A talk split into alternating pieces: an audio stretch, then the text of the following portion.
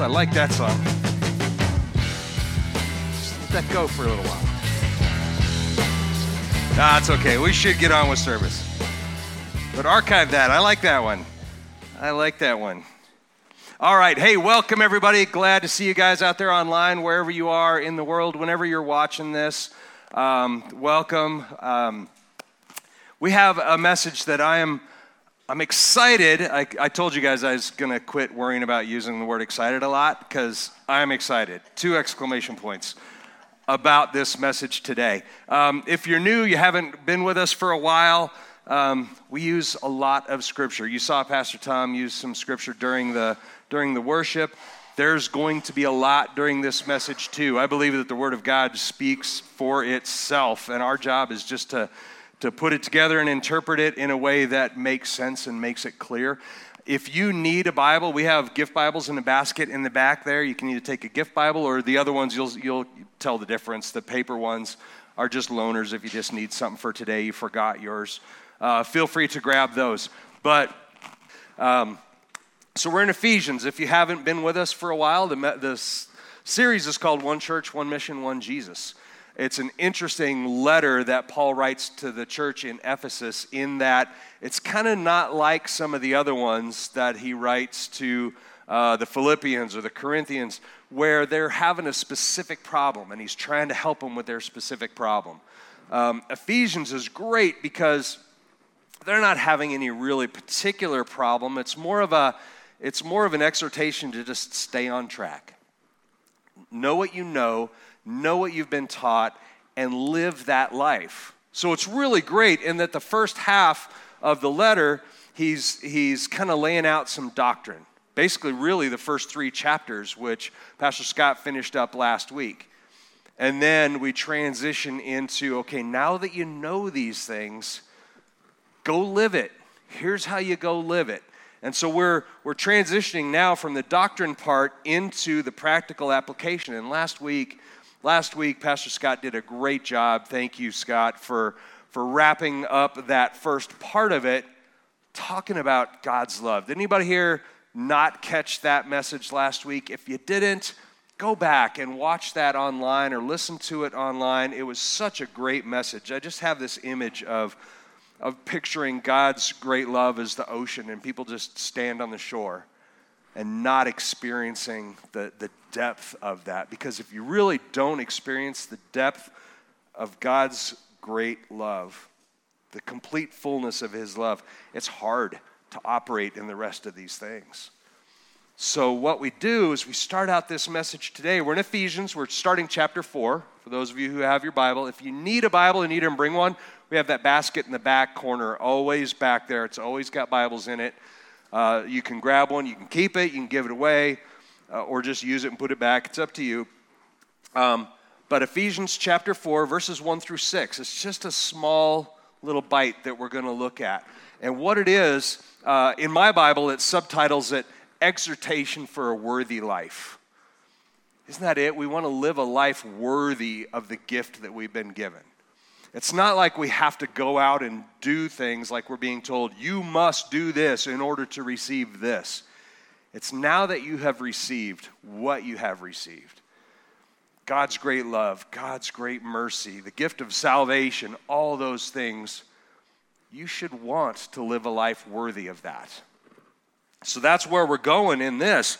This section of Paul's letter I think, really sums up his entire direction for the church in Ephesus. Excuse me. Got a dry throat. That's probably, I'm going to do that a few times. As you're listening to this, I'm going to read it. I'm going to read verses 1 through 6 here. And as I do, there is an amazing nugget that's in there that, that had kind of passed by my study. Um, and maybe some of you have caught it, maybe some of you haven't. But listen to it we're going to talk about it in depth. But see if you can pick it out as I read through this. So, Ephesians 4 1 through 6, Paul speaking again. Therefore, I, the prisoner of the Lord, urge you to walk in a manner worthy of the calling with which you have been called, with all humility and gentleness, with patience, bearing with one another in love, being diligent to keep the unity of the Spirit in the bond of peace.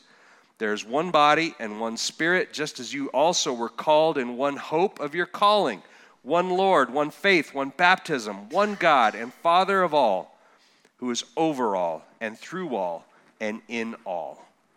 That is a great little, just a synopsis of what this entire letter is.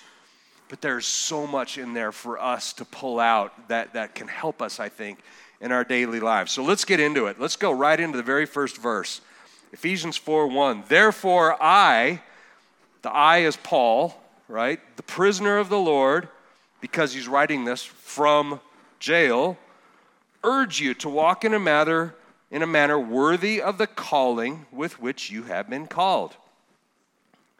All right, so if you didn't notice that nugget as I was reading through that, we're, we're in it right now. So you don't have to wait very long. We're going to look at it. First of all, he starts out with the word therefore. Anytime somebody starts with a therefore, you know that you're going, now that everything I've just told you, everything you've just been taught. So we take the summary of the first three chapters, and now he's going, okay, now that you know these things, now that you're solid in that doctrine, therefore, here's what you do. So that just clues us right away that it's this is an action step for us, something to do. The word calling here, when he says, walk in a manner worthy of the calling with which you have been called. Put that scripture back up there if you could, Sherry. Ephesians 4 1. And just leave it up there for a few seconds. The word calling here should not be confused with the word purpose, as in, you've really found your calling. We use that pretty interchangeably, right, with purpose, like you found your calling. There's more to this that we need to see. The word calling, where it says, walk in a manner worthy of the calling with which you have been called. The word calling and the word called actually translates as two entirely different words. Our English is so limited that you read that and that's all you see. With the calling with which you have been called, it sounds redundant, right? Well, it isn't if you look at what it means. The first word, the word calling, worthy of the calling. The Greek, or the Greek word there is klesis. It's a noun. And what that is, it's an invitation. Worthy of the, oh, bless you. Thank you. People are tired of me listening to doing that. Thank you very much. So, that word calling, it's an invitation, okay? So, walk in a manner worthy of the invitation with which you have been. And then there's that second word, called. That word is a different word. It's not even the same root, it's kaleo. And that word means summoned. It's like a legal term, like you've been given a summons. It's a, you, you've been compelled. A summons compels you. Here is this, now you must do this in response to that summons that you've been getting. So, walk in a manner worthy. I'm going to read it because I kind of dissected it here. Paul is highlighting your motive here. We're being told that once you accept the invitation from Jesus Christ, we are required to act differently, to be different. Not just to act different, to literally be different. He's highlighting your motive for the life that you have chosen to live. And a lot of people overlook this idea. Think when you receive Christ, okay, now I've got to do all these things. I have to live a different life. I have to walk away from my past life. I have to walk away from those things that are not life giving, that are not good. Maybe they're, maybe they're friends or people or hobbies or things that I do that I have to give up. Here's the important thing to remember it's an invitation that you chose to accept, it wasn't forced on you. Nobody came in the middle of the night and arrested you and threw you in a, in a room and said, now you have to give up everything you consider fun. It's an invitation that you chose to accept. And Paul here is highlighting the idea that your motive for doing the things you do should be worthy of the gift that you have been given, the gift that you've chosen to accept. your motive needs to flow directly from the understanding of who the gift giver was and is. So Christ has called those who have faith in him out of captivity into a new life. Spiritual death, we've been talking about that in this series. And with an understanding of what you've been called out of and what you've been called into, then should give us our direction for living that way. First Peter sums it up. First Peter 2 9, Peter says this You are a chosen people, a royal priesthood, a holy nation, a people for God's own possession. He's describing you. So that you may proclaim the excellencies of Him who has called you out of darkness into His marvelous light. And then Paul says later in Romans 6 4, therefore we have been buried with him through baptism into death, so that just as Christ was raised from the dead through the glory of the Father, we too may walk in newness of life. So you've been raised from the dead, you've been brought out of death into light and into new life. And we're called to walk in that new life and Peter says, You're a chosen people, a royal priesthood, a holy nation. That was originally written to the nation of Israel, but now includes you. And this is reiterated over and over again. And, and even Paul, when he wrote up, when he opened up this letter to the Ephesians, remember this? Verse, uh, chapter 1, verses 3 and 4. Blessed be the God and Father of our Lord Jesus Christ, who has blessed us with every spiritual blessing in the heavenly places in Christ, just as He chose us in Him before the foundation of the world, that we would be holy and blameless before Him. It seems like Scripture is telling you you're kind of a big deal, wouldn't it? But if you believe that, you've missed the point. The point is, we are not a big deal. He's a big deal, but we're called to be like him.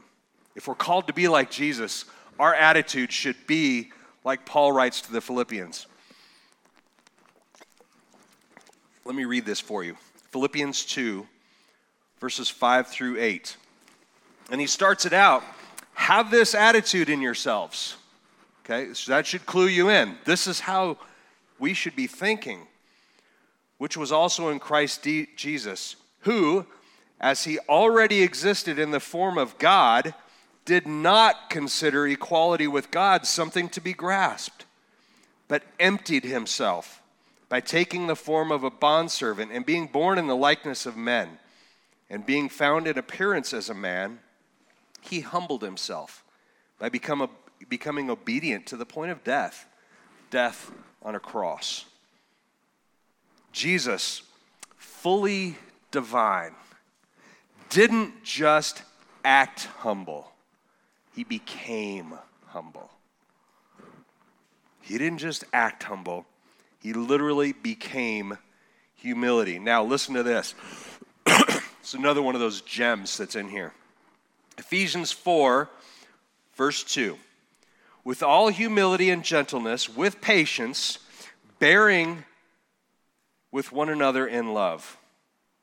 Now here's our Greek lesson, but this is an important one, so don't don't tune me out. Kayla, if you're out there, I know you're I know you're writing down. The word humility there, that's not found anywhere else in New Testament scripture. The word humble is be humble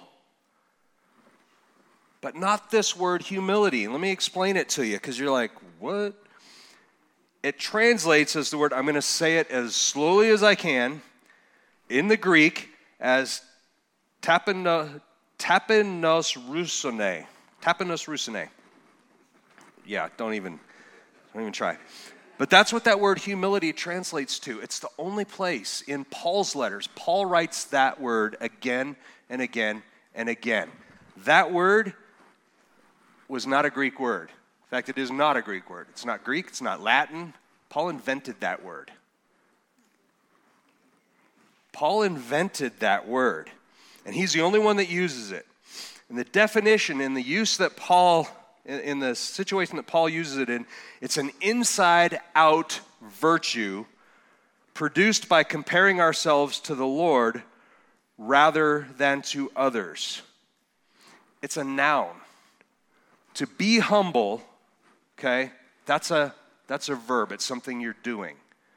This word here, with humility, tap, tap, yeah, that one. Um, it's a noun. It's something you become. It's not something you try to do. It's not an action. It's something that you are. That's important.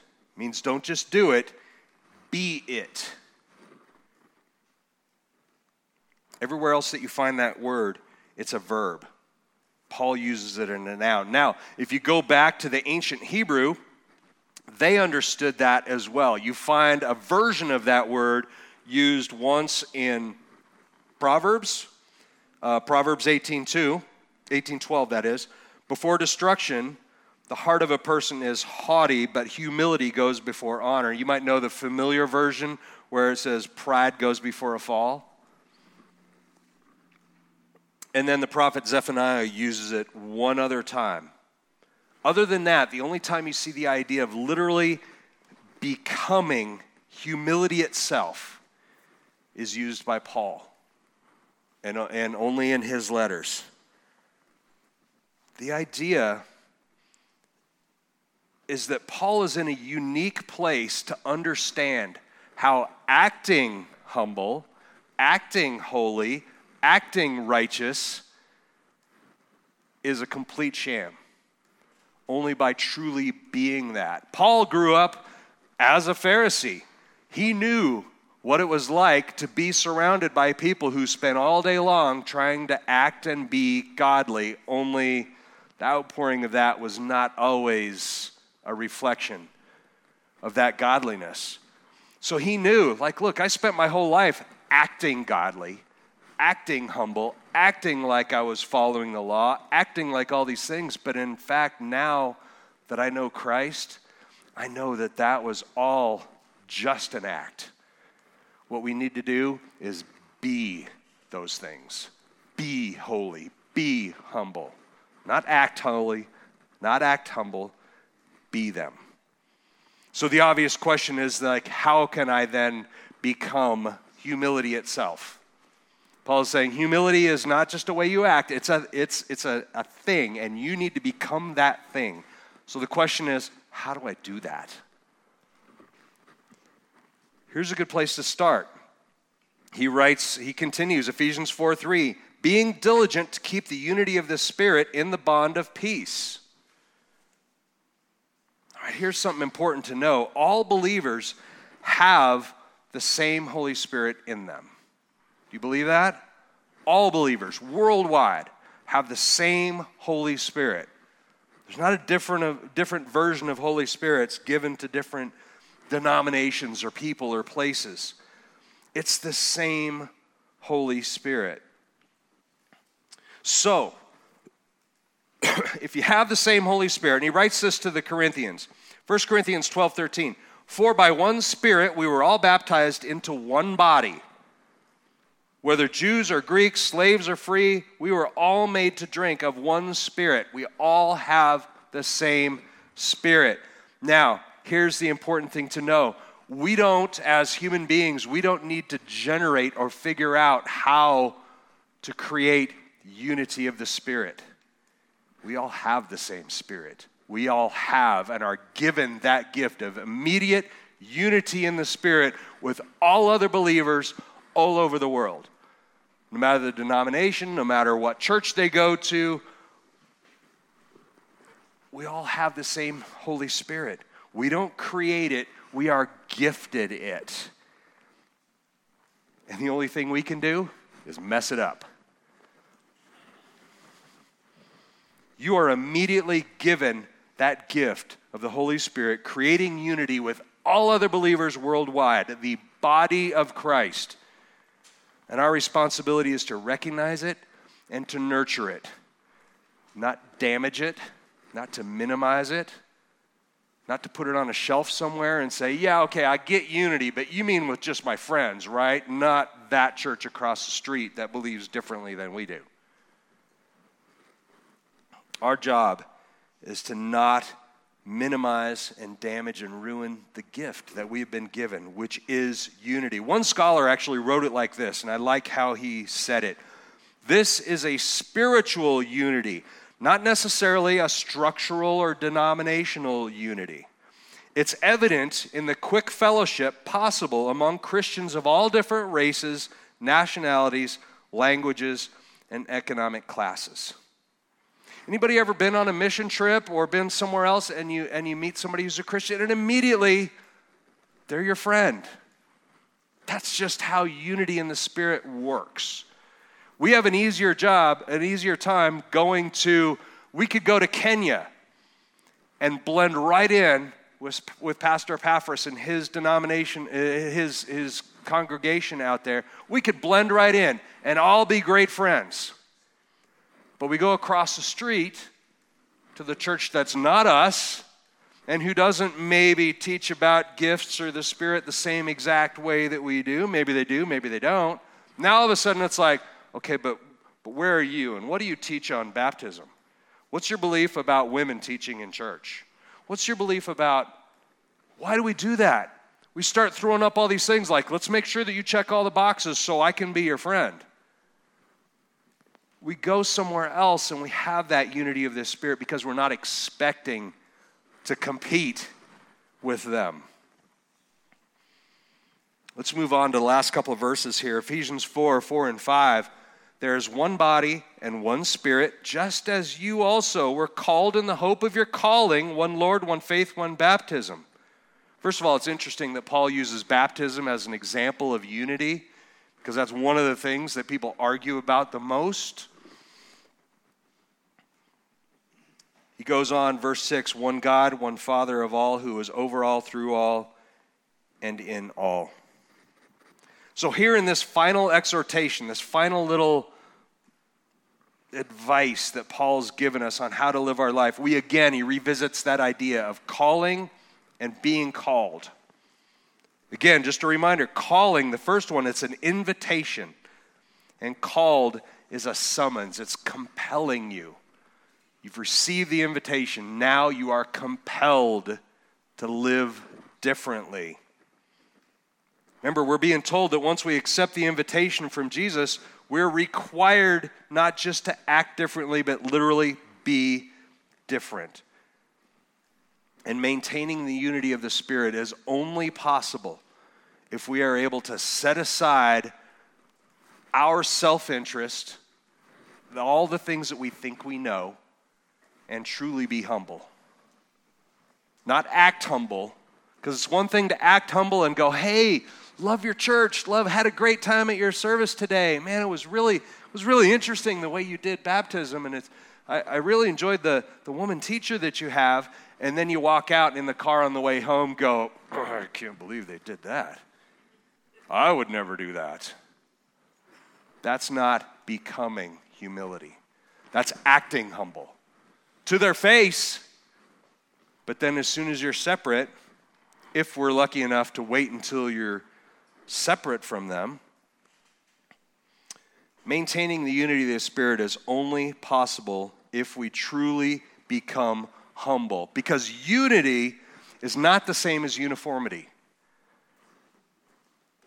Unity, hear that. Unity is not the same as uniformity. You go all over the world you will find different churches, different denominations who worship Jesus differently.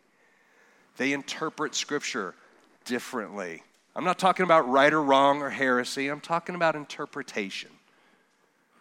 With the best possible intentions, they have interpreted it differently than we do. It's not uniformity that we're called to, it's unity. And these differences are what can cause division. And acting humble is not going to maintain unity. You must become the essence of humility, which is exactly why Paul had to invent a word to describe what he's calling us to. Attempting to be humble is going to fail almost every time. Our higher calling in Christ is not a call to act different, it's a call to be different, to be holy as He is holy. Now that's another hang up for some of us. 1 Peter 1:16 says because it is written you shall be holy for I am holy. He's quoting from Leviticus all the way back Leviticus 11:44. Let me read you Leviticus 11:44. For I am the Lord your God. Consecrate yourselves, therefore, and be holy, because I am holy. And you shall not make for yourselves, you not, shall not make yourselves unclean with any of the swarming things that swarm on the earth. Anybody feel like this earth is swarming with things that want to make you unholy? If you don't think so, you probably haven't been paying attention. Be holy, for I am holy. Anybody find it difficult to look at the person next to you or look at the person that you see in the mirror in the morning and think, that person's holy? The word holy in Hebrew is kadash, and it means to be set apart for a specific purpose. That's what the word holy means. Webster's, if you look at the dictionary and the common idea of what holiness is, Webster says religious or morally good, exalted or worthy of complete devotion as one perfect in goodness and righteousness. Anybody here perfect in goodness and righteousness? Anyone? This is why it's hard for us to look at that and say, I'm called to be holy. What does that mean? If you're honest with yourself, or if you've ever, let's just say, if you've ever met another human being, you know that it's hard to think that a human can be holy. Maybe the priests of the temple, who that was originally written to, they can be holy maybe because they've devoted their entire lives, every waking moment, to being holy. And then you have guys like this. This is a priest of the temple okay, in order to be the high priest, you had to dress like that every single day. And each one of the pieces of his garment meant something specific. And not only did they dress like that, but they lived that life every moment of every day, doing everything they can to keep themselves holy and set apart. And that was the attempt. And even then they couldn't do it. But anybody anybody get up this morning and dress like that going, "Okay, I'm putting on my belt and here's what this belt means. My shoes mean this. My necklace means this." Probably none of us did that. Maybe we're wearing some jewelry or something, but their entire life, their very being was devoted to being holy and set apart. You saw that guy on the street and you knew he is holy and set apart for a specific reason. He didn't mix the profane in with the holy activities that he did. But the wider intent, you can take that down, the wider intent of being holy was to be set aside and suitable for a specific purpose. Now, in the high priest's purpose, his specific purpose was to take care of the temple. What's your specific purpose? When God tells you, be holy, for I am holy. What's your specific purpose that you're being set aside for? That's something that we all have to wrestle with. We all have to see the Holy Spirit working in our lives to find our purpose. Many people have been Christians forever and still are not sure what their purpose is, but I can tell you what it's not. It's not mixing with the profane of this world. It's not mixing with all the garbage of this world that comes out there. And what does that look like in our lives? That looks like some of the most seasoned Christians, good people, well meaning people that I know engaging in social media on things that are extremely profane. And I'm not meaning profanity like bad language, I mean engaging in politics, culture wars, these sorts of things. There's a time and a place for that, but are you keeping yourself set aside for a specific purpose, which is to be a follower of Christ, which is to make Him be known, to make Him be glorified. Are the things that we do, we think, we post, we say, our actions out in the world, do they all point to that purpose? Or in many cases, we engage with the things of the world? And people look at us and go, Yeah, you're, you're just like that guy who doesn't know Christ. Things you're saying, posting, doing, acting, he doesn't know the Lord, and you're acting exactly the same. That's not holy and set apart. Again, it's such a radical idea that Paul had to invent a word to describe it. And so, in our text for today, the one that I read at the beginning, Paul couples the idea of humility directly with instruction on how to bear with one another in love. Remember that? Be humble, become the very essence of humility, and bear with one another in love. Now, here's how Paul describes, stay with me, we're almost there. Paul describes love in his letter to the Corinthians. If you've, if you've been to a wedding ever in your life, you've probably heard parts of this. But listen to this 1 Corinthians 13, 4 through 7. He's describing the very essence of love. Love is patient, love is kind, it is not jealous, love does not brag, it is not arrogant. It does not act disgracefully. It does not seek its own benefit. It is not provoked. It does not keep an account of a wrong suffered. It does not rejoice in unrighteousness, but rejoices with the truth. It keeps every confidence. It believes all things, hopes all things, endures all things. Anybody ever heard that before? Now, what I want you to do We've got that on screen. Put it back up. If you could, go back to verse 4, okay, at the start, and just kind of follow along as we go. I want you to reread that, and we're going to reread that together. And wherever it says love or it, I want you to substitute your name or, or, the, or the word I and see if it still applies to you. Can you say this? Let's go back to the beginning. I am patient. I am kind. I am not jealous. I do not brag. I am not arrogant. I do not act disgracefully. I do not seek my own benefit. I am not provoked. I do not keep an account of a wrong suffered.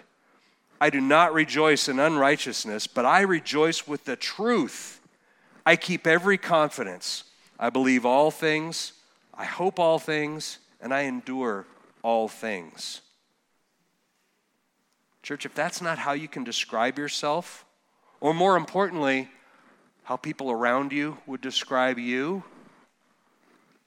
then you need to ask yourself are you keeping yourself holy and set aside for the purpose that God has for you?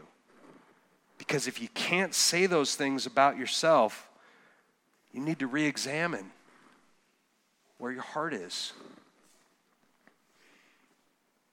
Fortunately, if you can't say those things about yourself, there is always redemption. Always. There's always another chance. And what it takes is repentance. Step one in repentance is realizing you have something to repent for.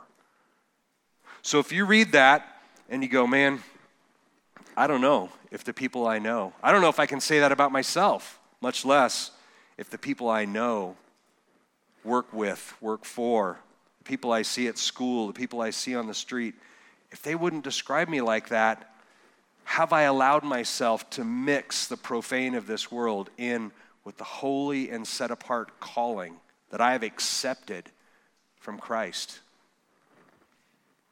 And if you're not sure about that, then we repent. Repent means just turn away from it. It's not always a long process. It just means you recognize that's not where I need to be. I need to be over here. And you thank God that there's always, always grace and there's always a do over and redemption if we repent. Guys, God, we talk about being loved. God is perfect love. God is love. We cannot do it on our own. We can only do it through the Holy Spirit, and the Holy Spirit has given us everything we need. All we can do is mess it up. But thankfully, every time we mess up, there is redemption. Amen? So we're going to pray right now. And if you're in that place where you're not sure, or maybe you are sure that that absolutely does not apply to you, this is where I'm convicted today. I read that and I go, that's not me. Maybe on my best day, that's kind of me. It's not me today. I need to repent. And so as we pray, there's that opportunity to repent. And when we do, then we'll move directly into communion. Communion is taking the body and the blood of Christ and saying, Thank you. Thank you that there is redemption. Thank you that all of my faults and all of my failures are covered by your blood. And I accept that. And I will now do everything I can to walk in the unity of the Spirit that you have gifted me with. And do everything I do in love. It's a complete do over, and it is such a radical idea, but it's free. But when we do that, we're not just saying, hey, yay, I get a get, a get out of jail free card, and then go out and live the same life. We're called to live a life worthy of the gift that we have chosen to accept. It's a choice. We get to make that choice every single day, over and over. So let's pray. Father, we thank you, Lord, that you are who you are. I thank you that my failures, my shortcomings, are not are not cause for being dismissed from your kingdom. All of my failures, all of my shortcomings, you forgive. You know of them before you ever forgave me the first time. And so, Lord, I repent of everything that I have done that is not honoring to the gift that you have given me, that is not reflective of who you are in me. I repent of those times where I have created a disunity in the spirit by my judgment, by my pride, by my actions, by my thoughts. Lord, I just pray that I am able to recognize and live a life worthy of the gift that you have given me. Lord, I thank you for eternal, an eternal list of do overs all made possible through your blood. So, Father, I thank you. Thank you for Christ. Thank you for my calling. I accept that calling, and I will walk in that calling because you have chosen me before I ever chose you. But I say yes. I say yes. In Jesus' name, amen. Amen. We will have two communion stations. Uh, Pastor Gabe and I will be over here. And then uh, Jim and Sandy will be right over here on this side. And all you need to do is just say yes to that offer. And if you have done that, we invite you to take communion with us. If you're in a place where you need prayer, maybe you just need you need somebody to agree with you. I'm not where I need to be. We have prayer team in the back. Look for someone with a lanyard. They will pray with you. Pray with the person sitting next to you. It's not a formula. Sometimes we just need help and direction in those things. If you can say yes in your heart, then take communion with us and let's celebrate what Jesus has done. Amen. Thank you, guys.